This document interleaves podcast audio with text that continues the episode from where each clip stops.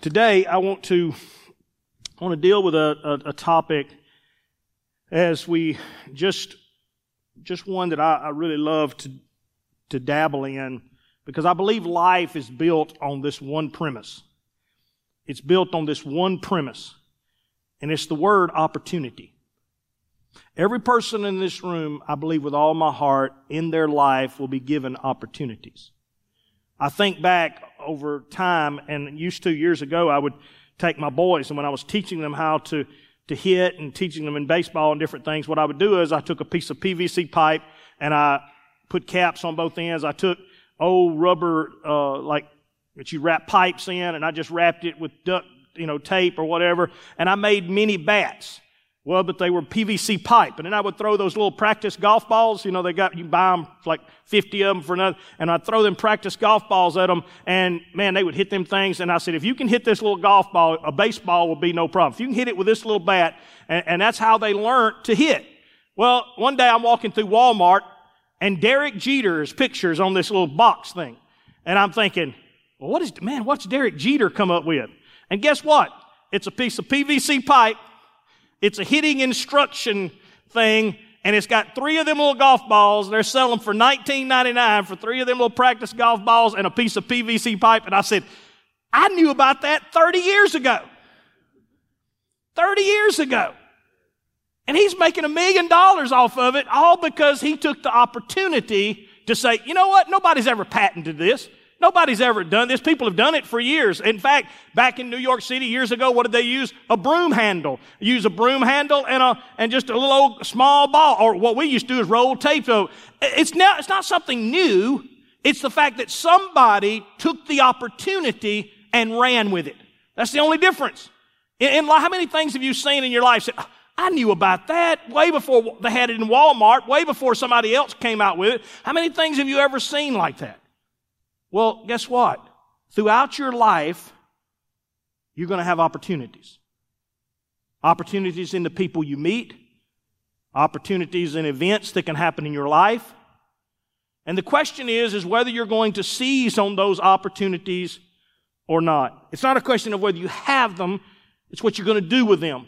What are you going to do with today? The opportunities that you have today. The people that you know today. I know, I know sometimes people's like, Boy, Pastor Lott, we push and we put, I know. But how many times are we going to get to relive this moment?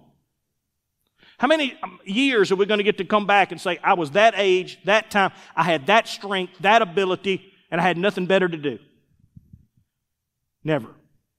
Because let me tell you something about opportunities. They don't ever come back around the same way. I can't go back in my life and be 25, 30 again and start this thing all over. All I can say is I'm 54 nearly now, in a few months. And you know what? In these last nearly 28 years, I've taken every opportunity I could. That's all I can do. That's all we've ever done.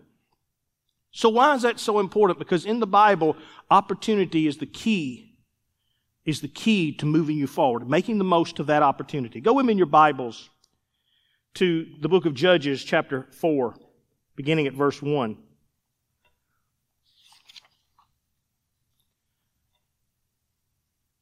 When Ehud was dead, this was the man who had just by himself defeated hundreds of people just with a staff. He just, I mean, basically just by himself said, look, I'm the baddest man on this block. Don't mess with us.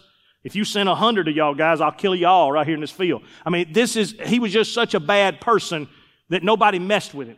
And he was the judge of Israel. And as long as he was alive, nobody wanted to mess with him. And everybody trusted in him. But the Bible says that he died. And the moment he died, then just like anything else, and let me say it this way, you may have opportunities, you may have moments, you may have seasons, but they're all like rivers. If they're flowing, then it keeps it fresh, it keeps it moving, it keeps it. But if you ever dam it up, if you ever stop it up and it becomes stationary, it will turn sour. And what you find out through the book of Judges is, is that every moment in time when it became stationary, every moment in time when the children of Israel didn't have someone pushing them forward, didn't have someone making them do what they, forcing them to move forward even when they don't wanted to, didn't want to. Every time when they got stationary, they would always go sour. They would turn away from God. And once again, when he died, the children of Israel, say it with me, again, did evil in the sight of the Lord. My dad used to have a perfect way of explaining it. And I'd say, Dad, I'm just not sleepy. I'm just not tired. I'm not. And my dad the next morning at five, six o'clock would wake me up and he said, Son, I'm going to fix this. He said, This staying up to 12 o'clock at night, we're going to fix this problem in you. And at five, six o'clock, he said, You see that sunshine coming up? Yeah, that means it's time to get after it. And I would start working with my dad, doing stuff with my dad. And you know what? It's amazing how about nine or 10 o'clock after about middle of that week, I had no problem sleeping anymore. I didn't have to take no medication. I didn't have to have anything. Sleep came easy. I could be sitting there watching my favorite TV program on, on that night. And all of a sudden, about 9 or 10 o'clock, my dad say, son, you need to go and get to bed now. Got to get up in the morning. That's right. I got to get up in the morning. Everything in life, when the children of Israel again did evil, again did evil in the sight of the Lord. So the Lord sold them into the hand of Jabin, king of Canaan, who reigned in Hazor. The commander of his army was Sisera, who dwelt in Harosheth, uh. And so, understanding this, this is a setup that I want you to see of what's taking place. And remember, I always tell you, and, and I'll remind you again, Old Testament is always what? A picture And the New Testament is the reality, right? If you, as long as you remember that, if you want to try to keep moving New Testament and Old Testament, don't, don't go to Old Testament and try to come up with all your theology. Because we don't need women, you know, wearing things over their head every moment. We don't, don't always go to the Old Testament for your theology. But you go there to understand what is it, what is the meaning in the New Testament. It gives you a picture of what is taking place. So what this is a picture of, notice now, what was the land that Israel was supposed to go into and conquer through Joshua? Canaan. The land of Canaan. And I want you to notice now, this king is not a king of one city. He's not a king of just one little place. He's the king of what? Canaan. He is the king of the land. He's the king that takes over all the land. He reigns over all. Let's just describe him in the New Testament as Satan. He is Satan. He is the one who is the prince of the air. He owns it all. He reigns over all. He's ruler over all. He is Satan in description. So just keep that in your mind. But notice he has with him somebody who is the name of Sisera. Sisera operates for the king, but he is the power behind the king. He is the one who enforces what the king wants. So let's look at Sisera and let's look at him and say, Sisera is sin. So Satan doesn't rule over you. It's sin that rules over you, but sin is under the direction of who? Satan. And sin is powerful. It is not Satan that you have a problem with. It's sin that you have the problem with. And when you sin, then Satan says, you're under my rule. You're under my, because this sin, Sisera, who works for me, who operates under me, he all of a sudden has a power over you. Now, Sisera had 900 chariots of iron. He was powerful. Like sin, he has set himself up and he's saying, You're not able and you're not going to ever break free from my, my, my, authority. You're never going to break free from what I have caused you or brought you into. I'm stronger than you. I'm mightier than you. You can't defeat me. You can't beat me. You can't overcome me. You're stuck with me. So when we say you're stuck, we don't say, boy, I'm just stuck with Satan. You don't say that. You say, I'm stuck with this sin. I'm stuck with this problem, this addiction, this whatever is going on in your life. Now be careful. Don't look over and say, I'm stuck with my husband. Because Satan didn't do that to you. Just be careful. You can, you can put some things that don't belong together. But the fact is, is that Satan, who is the king of the land, has authority over you through the power of sin. And sin says, you can't beat me. Sin says, you can't destroy me. Sin says, I've got you. But then all of a sudden, God, who has the one who sold you into it, who's the one who allowed it, who's the one who has brought you through it. So in my life, I look many times and I say, God, you know, I need you to, I need you to break this in my life. I need you to stop this in my, I need you to help me overcome this. I need you to help me deal with this. I need you to help me fix this. God says, I'm going to leave you there as long as it takes until when you finally choose me, when you choose me, you're going to choose me to such degree that whatever I'm going to ask you to do, you'll do. Mm. What happens most of the time when I work with people at altars or, I, I'm ministering? is that they're really not a 20 year in bondage person. They've been in bondage or have been in a situation long enough to where they're, they're tired of it, they're frustrated with it, they don't like it, but they're not ready to just do whatever it takes to get rid of it. Right? Anybody ever deal with people like that? They, they cry and they'll tell I don't want to be like this. Well, then do this. Oh, I don't know if I can. Okay, we're still, you about year five, Come back in about 15 years and we'll talk. Because what I need you to do is I need you to be to a point in your life where you are fully sick of the way your life is, fully sick of what's been beating you, fully sick of the Sisera in your life. I am tired of Sisera. I'm tired of hearing Sisera. Every time somebody brings that name up, it makes me sick. Somebody ought to do something. Uh, you've done heard that and dealt with that to such a degree you are ready to do whatever it takes to finish and take out that problem.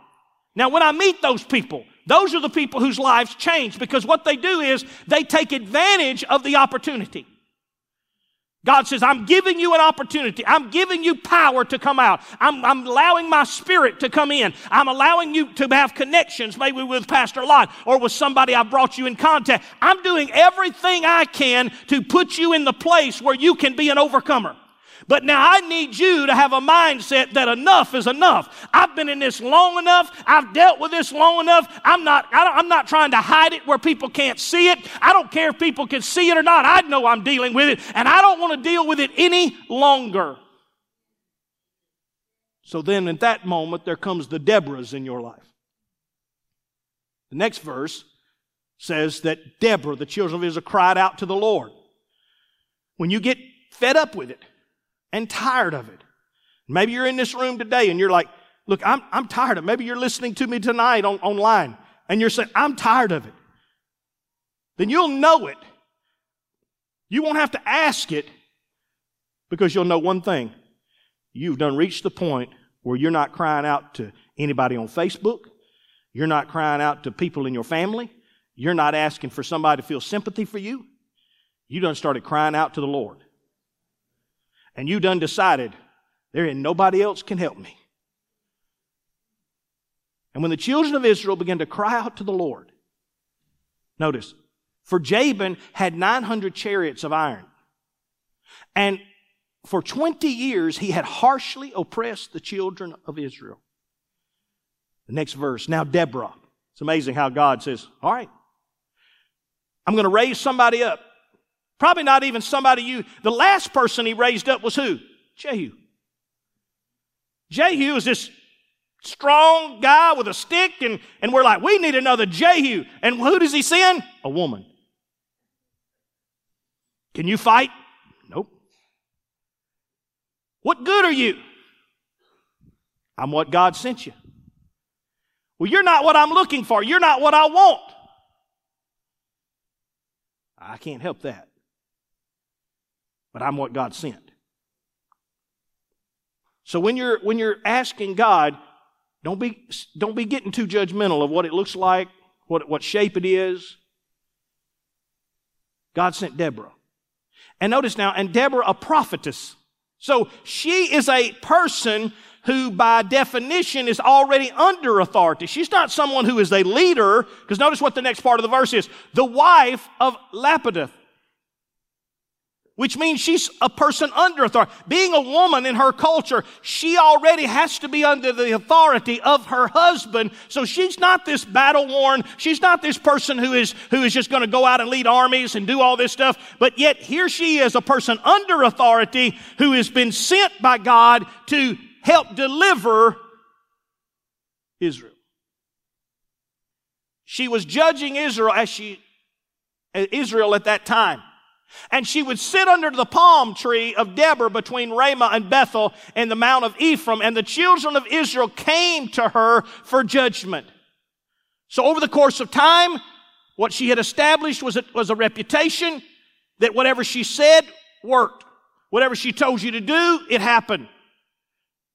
Whatever she had predicted took place in your life. And she had established such a great reputation that nobody questioned. She was the gift of God. She was the promise of God. She was the one that God had sent to, to cure the problem. And notice what she does. Then she sent and called for Barak, the son of Abinoam, from Kadesh in Naphtali, and said to him, Has not the Lord God of Israel commanded? Go and deploy troops at Mount Tabor. Take with you 10,000 men of the sons of Naphtali and the sons of Zebulun. And against you I will deploy Sisera, the commander of Jabin's army, and his chariots and his multitude of the river Kishon, and I will deliver him into your hand. Wow. What an opportunity. Barak is fixing to be the guy who is fixing to take Sisera out.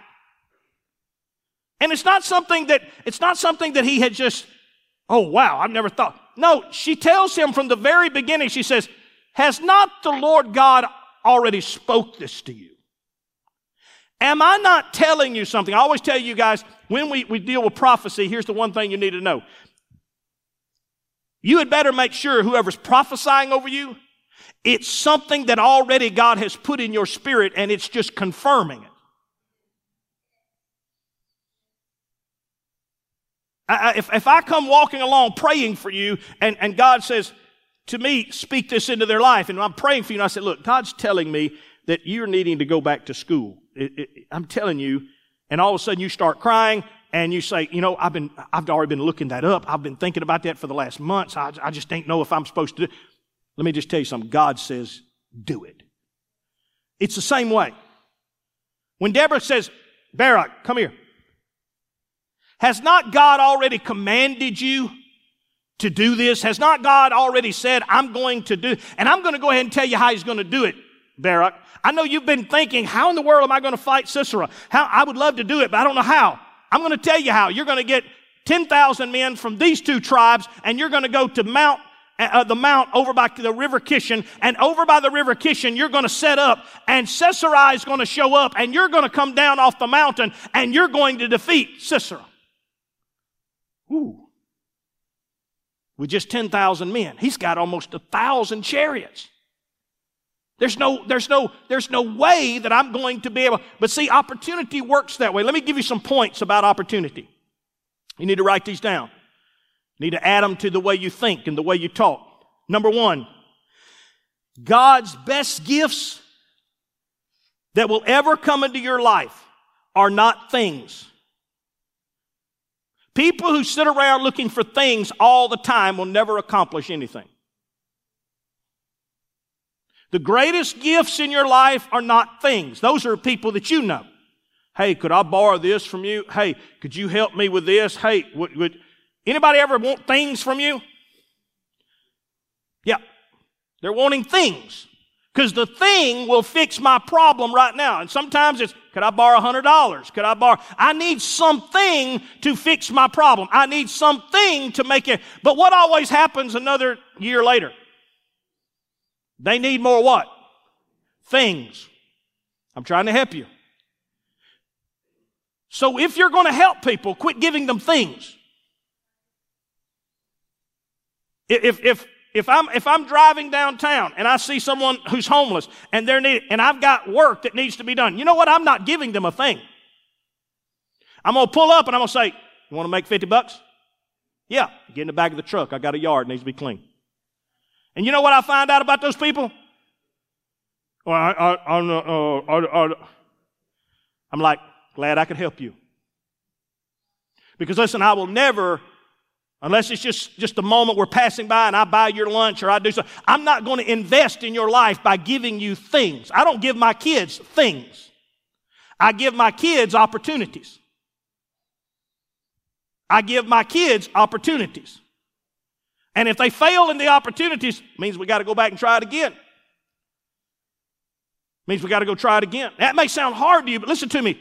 The greatest gift God, because what I'm teaching them is not something that I want them to learn, it's something I want them to learn about God.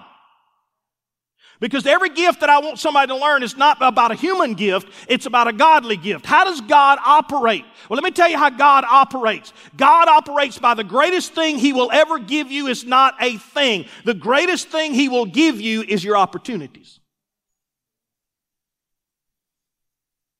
Greatest gifts God will ever give you are not things, but they're always the next opportunity that you have. The second thing you need to understand about opportunities is this that Barak has to, has to grasp. Barak, your greatest gift is not things. Your greatest gift right now is that God is giving you an opportunity to change 20 years of oppression, 20 years of pain. Number two, the measure of your opportunity. The measure of your opportunity determines the measure of your responsibility. Now, listen to me. Some people can do what I do, some people cannot do what I do. Some people, some of your, your kids can do some of the stuff you do. Some of them can't do what you do. You want to get in your biggest arguments in life? Is try to get somebody to take on your responsibility. If I could just get my kids to do, no, that's your responsibility.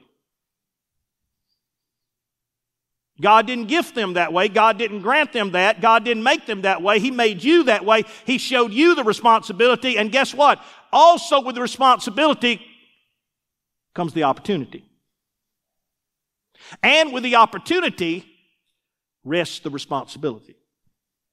So when I look over my life, there's many times I've tried to say, let's just take the camp for existence. I would love for about 12 different pastors throughout the state to say, we're writing this thing with you. We're all going to go to the bank tomorrow. We're all going to invest. We're all going in debt together. We're all going to do this together. You know how many I had do that? Well, you know, Brother Lott, if I, God would give me some stuff. Oh, that's, you need God to give you some stuff. That's right. That's, you're still stuck there. If I could just get some stuff, I'd be able to do. No. You should have an opportunity. If you fail in the opportunity, it's because you fail in the responsibility. So in my life, I can look around and say, oh, well, man, God, I would do it if I just had more people. And God says, with the opportunity, Tim, comes responsibility. And it stinks. Look at the person beside you and say, it stinks. Because with responsibility, you're going to be standing in places nobody else will have to stand. And you'll have to speak things nobody else has to speak, and you'll have to, you'll have to do things nobody else sees important to do. That's how you move forward. That's how life moves forward. Whether you call it by whatever cliche, victory is to the brave, whatever you want to call it, it's all the same. It all comes down to Many people do not want to take the opportunity because they don't want the responsibility. Let me put it in a different way. Not only the measure of your opportunity determines the measure of your responsibility, but also put it, this is a slash to number two. Opportunity, opportunity with ability creates your duty. Opportunity with ability creates your duty. So why do you do, Pastor Lott, all that you do? Why, why do you do what you do? Why? It's because I've been given the ability, so therefore God holds me responsible for the duty of it.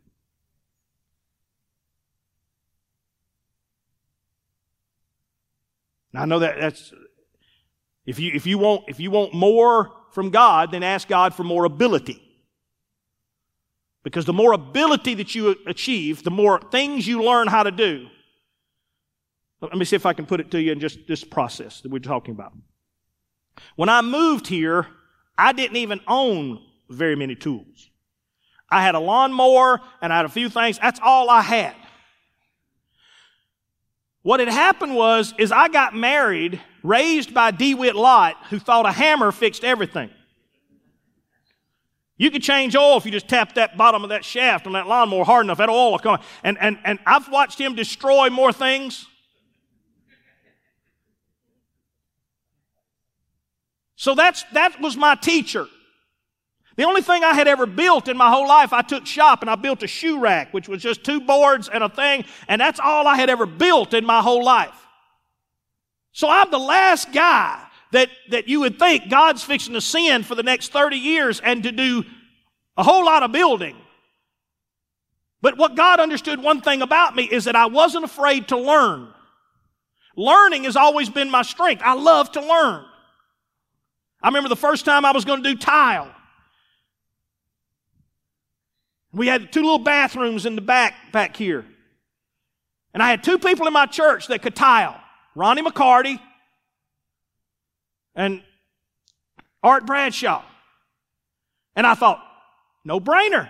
Get them guys to help me get this tile down. I said, guys, I need to get this tile down. Do you know what they did? They gave me a book on tiling. And they, they taught me through it. I run in them telling, no, here's, you got to make sure you do it. I'm, I'm, thinking, y'all guys could come in here and knock this out in 10. Yeah, but you need to learn how.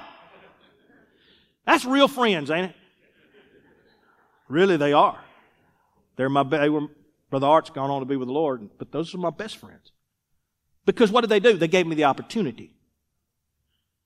They gave me the opportunity. They didn't do it for me. They gave me the opportunity. And through time, I've had guys give me air guns. I'm like, I never used an air gun. Oh, figure it out. It's fun. Just, just, just shoot that thing. And man, I had, I had a ball just learning how to use an air gun. Almost shot my face in one time, but it's, it's, I learned. Do not ever hold an air gun when you're holding a board and try to shoot it this way. That thing will turn.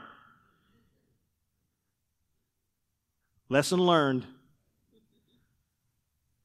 And in my life, I look back and I can tell you that I didn't get here last week. I can tell you a thousand times that I had to learn something from electrical to whatever it was I had to learn to get to where I'm at. But the ability to decide to learn, listen, opportunity then with ability makes duty. Now, let me tell you something that won't happen in my life. If I drive down the interstate and somebody's got their car lit up, hood up, and, and smoke's boiling out, I'm driving by them. Now, I may roll my window down if they're just standing there on the side, like, can I help you? Can I get you to a gas station or something? I'm not saying I won't help somebody. What I'm telling you is if there's smoke blowing out of the car, let me tell you the last person that will be working on your car. Because I have no ability. Therefore, I feel no responsibility or duty.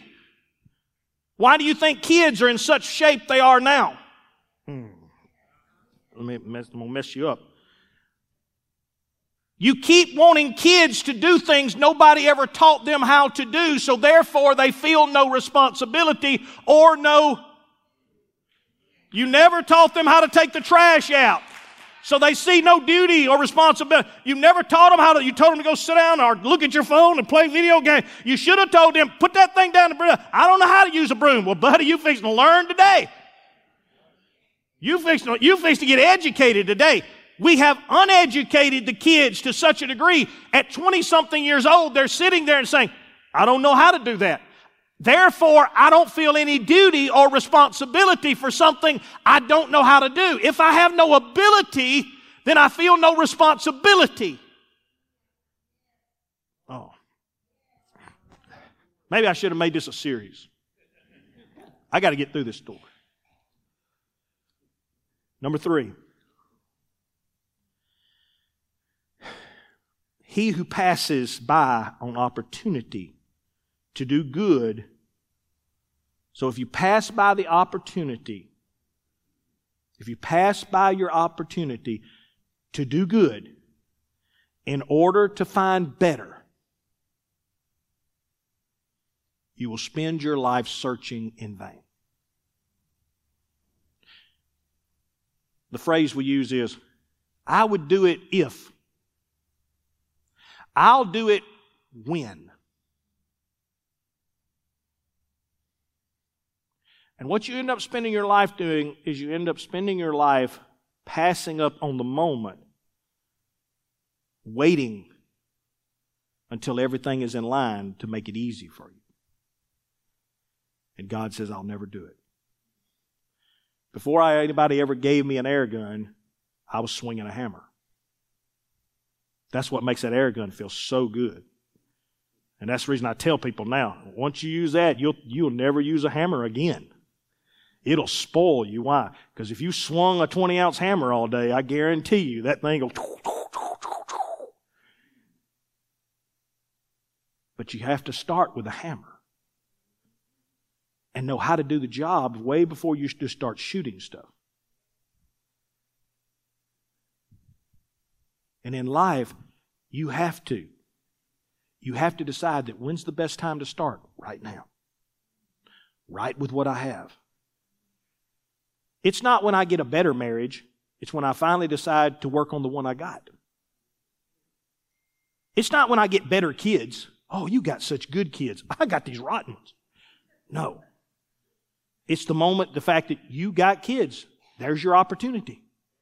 Get to work. Well, if they just listen to me, even if they won't, do it anyway. If they, if they just, don't wait to just if they. Don't wait till that moment. Decide today to do good today. Don't spend your whole life waiting for better. Because better, most of the time, will never come. So, understanding these three things, let's look at Barak. Here's Barak. He's in a problem. He's got to take 10,000 men and go against this army that's been in power for 20 years, and then nobody messing with him. Nobody's been able to beat him. And in fact, he invites them into a valley. The last place you would want to fight an army like this is a valley. Because chariots do real good in valleys. In flat ground, open ground, that's where they, they thrive. And he invites them and says, Here's where we'll meet you. Sisera is not, he's like, oh yeah, let's go. He loads up all his chariots. He loads up everything he's got. He's headed to Kishon, to the uh, brook of Kishon. My horses got water. We're ready to fight. You guys come on whenever you get ready. So Barak has to look and he says, God's best gift is my opportunity. I've been given the ability. I mean, he has to have enormous ability because Barak is able to go back home and say, I need guys to fight with me. And he's able to accumulate 10,000 men who will fight with him. He's gifted. In fact, the book of Hebrews talks about the faith of Barak. He's a gifted man. Not everybody, I mean, can just go back home and say, Look, I'm fixing to fight Sisera. I need guys with me. And 10,000 people say, We'll do it. And, and, and, he doesn't pass on the moment of good. He, he says, okay, this ain't quite the situation I wished for, but I'll do it. And he looks at Barak, and here's what he says. And Barak said to her, verse 8, If you will go with me, then I will go. But if you will not go with me, I will not go. Here's this great man of faith and yet at the same time, he's scared. I want you to tell you something that every person in this room that ever does anything good, great, whether you raised your kids, whether you stayed at a job, whether you become excellent at some field that you, let me tell you something about them. There are moments in their life they were afraid. And they did it anyway. Don't get it in your head, well, it just comes easy for Pastor Lott. No, it doesn't. I fight it every single day.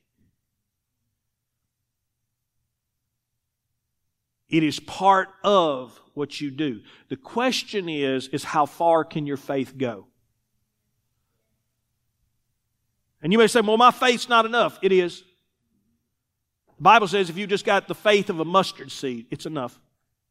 But what faith has to do is it can't be stagnant. Remember what I said? You can't shut it off. It has to be moving. Whatever it takes to move, then move. Whatever it takes in your life to move, then move. Now, it may cost you some of your reward. I'm not trying to deny. If you, if you wholeheartedly, with everything, just gung ho, take off and do it all on your own, you're going to get the full reward. But there's a lot of times that you're going to face things and you're going to say, I just, I can't do this by myself. That's okay. Remember the guy in the New Testament, his son was, was epileptic and demonic spirits would come on him. He would try to jump into fire. He would try to drown himself in the river. And, and Jesus says, have faith. All things are possible with faith. And what did the guy tell him? He said, I believe, but help my. I believe, but please help my unbelief. I, I'm, I'm weak. I'm not 100% strong. Did Jesus say, well, come back when you got it all figured out? No. He said, that's enough. Jesus healed the boy immediately after. Why? Because he was honest. He says, I believe. I, I'm moving. I'm here. But oh, I'm, I'm not jumping. I'm not, I'm just, I'm hanging on. But help my unbelief. There's a lot of times that you're going to do things and you're going to, as long as you're moving, it's okay. But listen, you're going to do it scared sometimes. All you got is that word that God says, I'm fixing to defeat Sisera. I'm fixing to remove that out of your life. I'm fixing to fix your family problem. I'm fixing to fix your, your situation at work. I'm fi- God, I don't see how. Don't worry about how. Keep moving. Keep doing what I've asked you to do. Keep moving forward. Even if you got to find somebody to do it with. Find you a prayer partner. Find you a Facebook friend. Not somebody you can send pictures to, but somebody you can send prayer requests to. If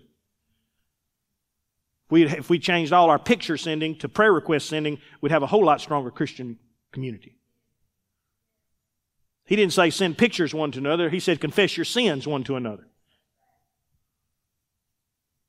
Hmm. Don't let me go there. So he looks at her and says, Barak said to her, If you will go with me. Deborah looks at him and says, I'll go with you. I'll go with you, no problem.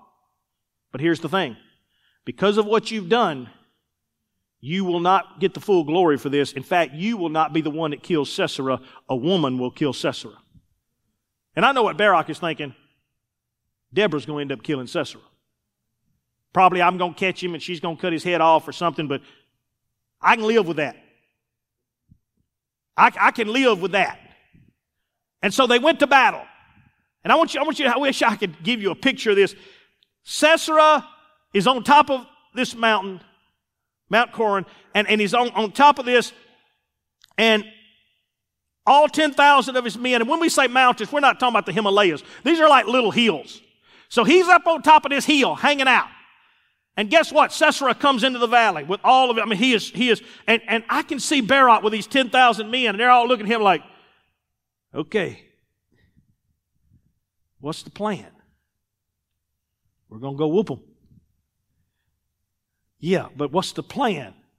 We're just going to go down that hill and whoop them. Wouldn't it be smarter if we try to make them come up? I mean, higher ground, any military person would tell you the higher ground, if you ever watch Star Wars, he warned him, he said, I have the higher ground. He didn't listen, got his legs cut off. You don't give up the higher ground. And he's up on the mountain. Chariots can't get up here. They're going to have to get off in chariots and come get us. No. All of a sudden, one drop of rain fell. A thunderclap took place. And Deborah looked over at Barak and says, Now, go. Well, hold on now. Let's, let's think about it. No, no. Go now. Now, in different parts of the Bible, it will describe what took place. One part describes it as angels were, were fighting for. One descri- part of the Bible describes it hailstorms came down. One, one part describes it as it began to flash flood and all the river, the little river they were thinking was such a blessing because their horses could drink, now became a disaster because now it had flooded and all the land was dirt, muddy and everything. And guess what chariots and horses don't do well in? Hailstorms, lightning storms, and floods. The thing that the enemy said, you can't defeat us, God says, I can bring one rainstorm and destroy you. Pharaoh, do you not know that I can drown all your chariots just by bringing the waters back together? Do you not understand who you're dealing with? Your problem is not the problem. It's just the fact of whether you allow God to put you in the place of responsibility, of opportunity, so that He can create the miracle that takes place. L- listen, everything you see around here, anything you've ever seen us do, it's all because of opportunity, responsibility, and God doing the miracle. It's always the same. It's never changing. It's, it's, it's you scared and upset and like, I don't see how this is gonna, why me, God? Why do I have to do it? Why couldn't somebody else? And God says, Shut up and keep moving. Shut up. Keep going, Tim. Hush. Keep moving. Quit whining. And, and I'm like, and, and, God said, keep going. It's going to rain soon. Something's going to change. Something's going to break. Something's going to happen. A miracle will take place. Don't you worry about it. You just keep moving toward that problem. And Barak, like lightning, comes off the mountain along with all the enemy's fears. Because the rain and the hail and everything that's taking place now chariots won't move. And now, if you're sticking in a chariot and you got these things off the side and you thought you were going to mow everybody down, and now you're a sitting duck, you ain't so happy no more. And it's a massacre. Those chariots stuck in the mud and they, they can't they can't do nothing to get off of them, and now they got to fight on hand. They're not used to fighting that way. And Israel wipes them out. Sisera, who is kind of at the back, sees all of this happening, he's able to get his chariot out. He, get, he, he runs and, and, and tries to get away. Israel is pursuing him. And he gets to a tent of somebody he is supposed to be at peace with. This person's not at home, but his wife is. Her name is Jael, which in turn is interpreted crazy. I like that. Because to do things God asks you to do, let me tell you what people are going to eventually, you got to be a little bit crazy to do all this stuff. I mean, just to live life the way God says live life, the people are going to look at you like, that's crazy. You ain't supposed to just give like that. You ain't supposed to trust. You ain't supposed, yeah, I know it's just a little crazy. My life stays crazy. And so he gets to the tent and he looks at her and he says, Woman, I got to take a nap. I am wore out. And she said, No problem. She said, Here, let me get you some warm milk. That'll help you sleep good. So she gives him warm milk. He goes down, he passes out. He's out. You stand at the tent and, and make sure nobody, if anybody comes, you wake me up. No problem. Let me tell you something else about opportunity. Number four.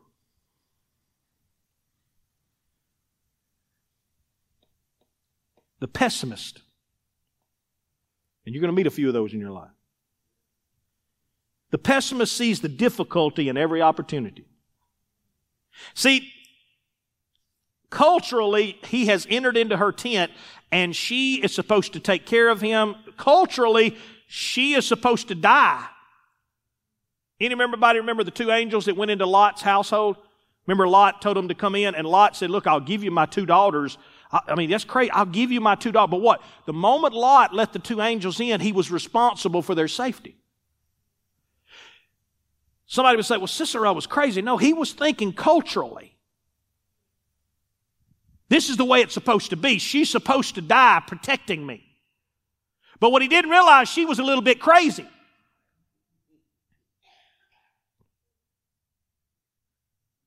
And so listen to me. Pessimists sees the difficulty in every opportunity. The opportunist, the opportunity, they see the opportunity in every difficulty. What do you do when you see a problem? Do you laugh or do you cry?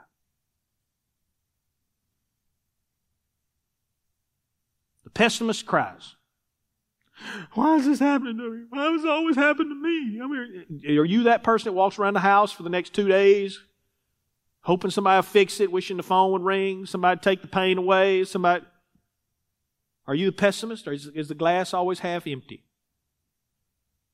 Or do you just laugh and say, whoo, it's going to be a story when this one's over with?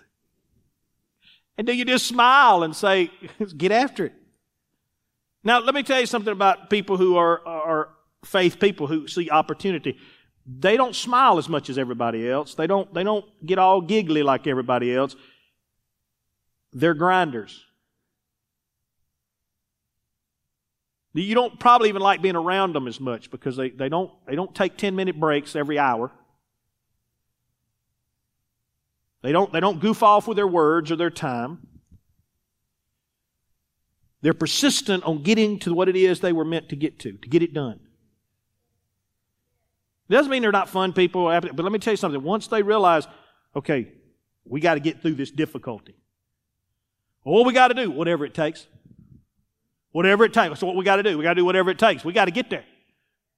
Quitting ain't an option. We in it now. I got all kind of phrases that I use. Oh, we in it now. We knee deep in it now. Ain't no sense in worrying about it no more. We got the stank all over us. Ain't no sense in worrying about your clothes no more. Whatever phrase you got to come up with with a mindset of, hey, we're at it. We're in it.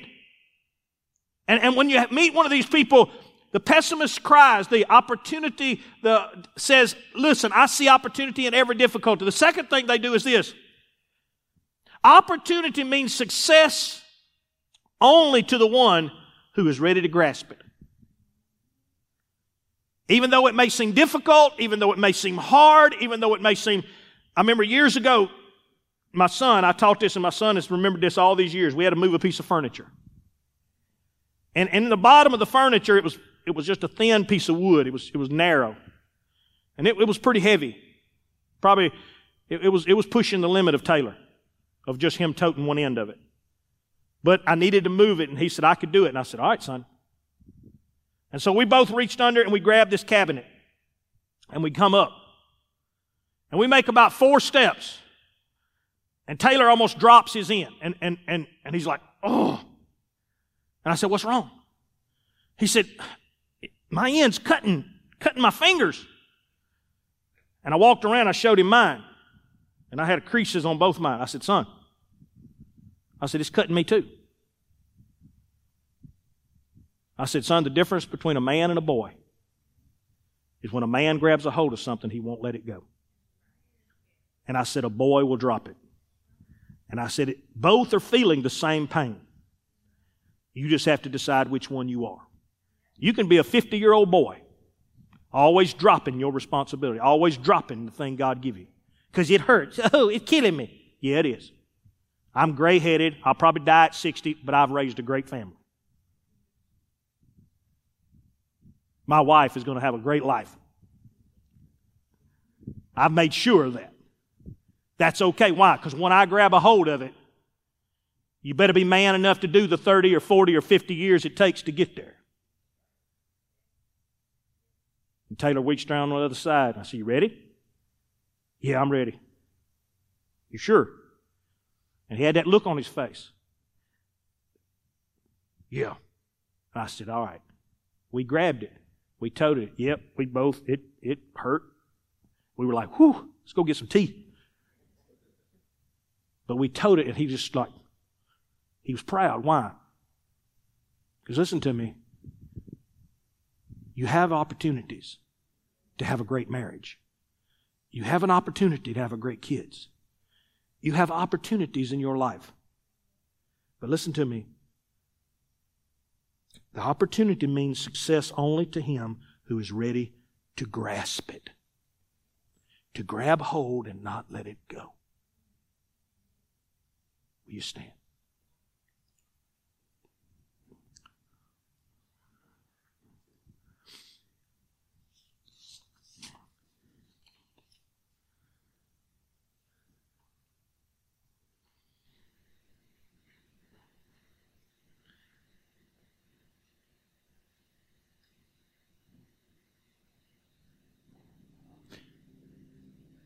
Jael took the nail from a tent stake, big old spike. She took a hammer that she's used many a time to nail down those tent stakes. And, but this time she said, you know what? This thing's got a better purpose. She took that hammer in one hand and that giant nail in the other. And she walked over to Sisera where he was sleeping. And I know in the, in the Old Testament this sounds graphic, but she took that nail, put it right on his temple. As he was laying there, and she put it right there. And with one blow, she drove it in. And with another blow, she drove it. She kept hitting that thing until the Bible said his head was pinned to the ground by that stake. Look at the person beside you and said he was dead. Why is that, why is that so important, Brother Lott? Because what did I tell you? Jabin represents what? Satan. Sisera represents the sin in your life. Barak catches up, finds the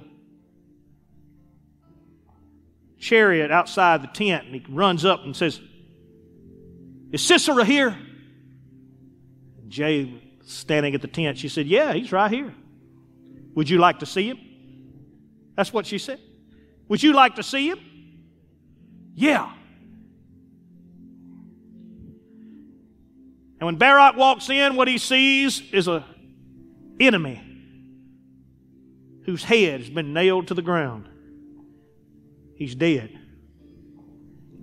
I think Charles Spurgeon said it best when he preached this years ago, and I just want to give him credit for this.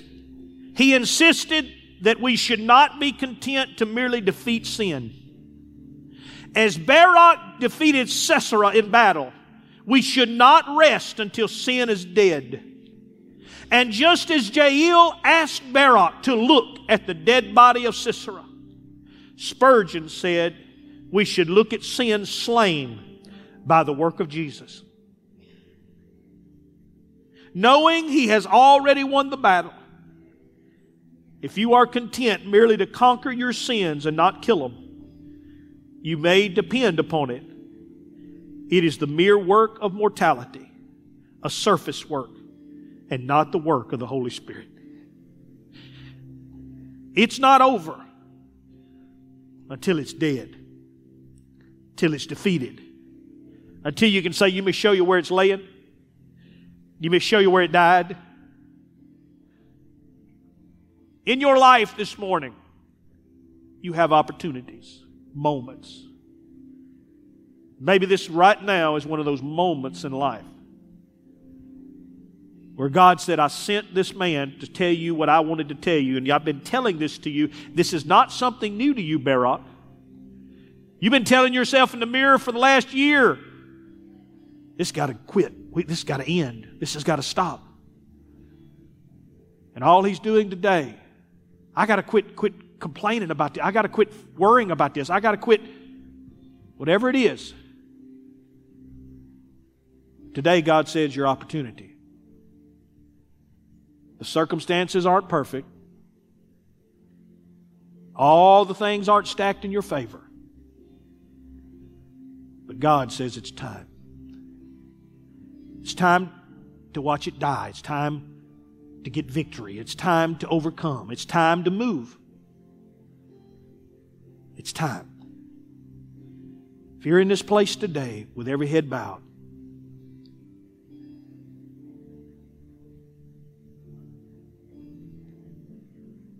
Barak has not the Lord said, You're supposed to go.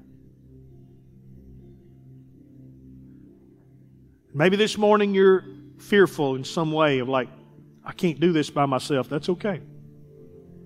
That's why you have a church. That's why you have friends and people care about you. We'll fight right there with you. I'll fight right there beside you. You say, well, our, our, our, marriage. Well, I'll sit there and we'll do as many sessions. We'll pray together. We'll do whatever we got to do. I'll carry you out to lunch many times. We'll do whatever. We're going to win the battle. Don't let fear tell you not to start. Don't let fear tell you not to put in that application for that job that God keeps saying, pursue it. Don't let fear make you pull back from those kids that you think, well, they're never going to listen. Don't let fear rob you of your opportunity. Opportunities come around very often, very few times. But when they do and you react on them, they're life changing. If you're in this room today, I'm going to pray a dismissal prayer, but here's what I want you to do I want you to decide right where you are is this the moment? God, you're giving me my opportunity and I'm taking it today. I'm not letting Sisera, I'm not letting this fear of these chariots, I'm not letting the fear of what might happen, I'm not letting the fear stop me another day. I'm going to watch it be defeated. I'm going to watch victory. In Jesus' name. Father, today, for whoever that person is, whatever that opportunity that's in front of them that they're pursuing, that they want to see happen in their life, that you showed them this is what life should be. It's the way it's supposed to be if you'll pursue it. Quit waiting for somebody else to bring it to you. Go get it. Father, this morning, I speak that in the name of Jesus, I confirm, I just reconfirm and agree with what you've already spoken to them. And I declare that it's theirs for the taking. It's theirs. That godly thing that they are supposed to have, it's theirs. And I declare in Jesus' name today that they begin to break open the dams they break open the barriers and they let flowing water of freshness, of vision, of energy, let it flow. And let movement, let movement begin from the moment they leave this place. In Jesus' name, amen. Amen. God bless you. I hope you'll take advantage of your opportunities. I hope you'll make the most of them. They're what you're going to remember most in your life. God bless you.